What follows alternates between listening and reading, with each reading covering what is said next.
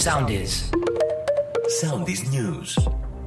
Με τη φράση Κυριάκου, σαφή προειδοποίηση προς τη Δύση, έστειλε η εκπρόσωπος του Ρωσικού Υπουργείου Εξωτερικών, λέγοντας πως δεν πρέπει να δοκιμάσουν την υπομονή της Ρωσίας όσον αφορά τα πυρηνικά.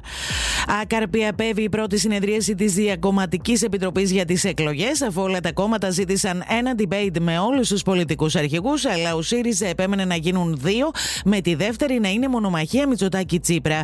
Μπροστά σε αυτή τη διαφωνία αποφασίστηκε να συνεδριάσει εκ νέου νέου η διακομματική το πρωί του Σαββάτου και εκεί να συζητηθούν αναλυτικά οι κανόνες διεξαγωγής της τηλεμαχίας όλων των πολιτικών αρχηγών.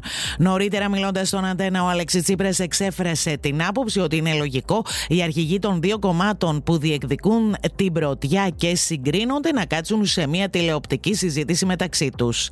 Βερντικό πάλι νοδιών, καταλόγησε στο ΣΥΡΙΖΑ ο Πρωθυπουργός, τονίζοντας πως το δίλημα των εκλογών δεν είναι μόνο μπροστά ή πίσω, είναι σταθερό σταθερότητα ή μπάχαλο.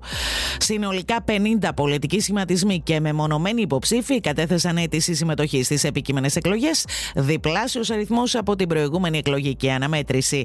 Ανάμεσα σε αυτά το κόμμα Έλληνες που έχει ιδρύσει ο Ηλίας Κασιδιάρης, αλλά και το κόμμα ΕΑΝ με επικεφαλής τον επίτιμο αντισαγγελέα του Αριουπάγου, Αναστάσιο Κανελόπουλο.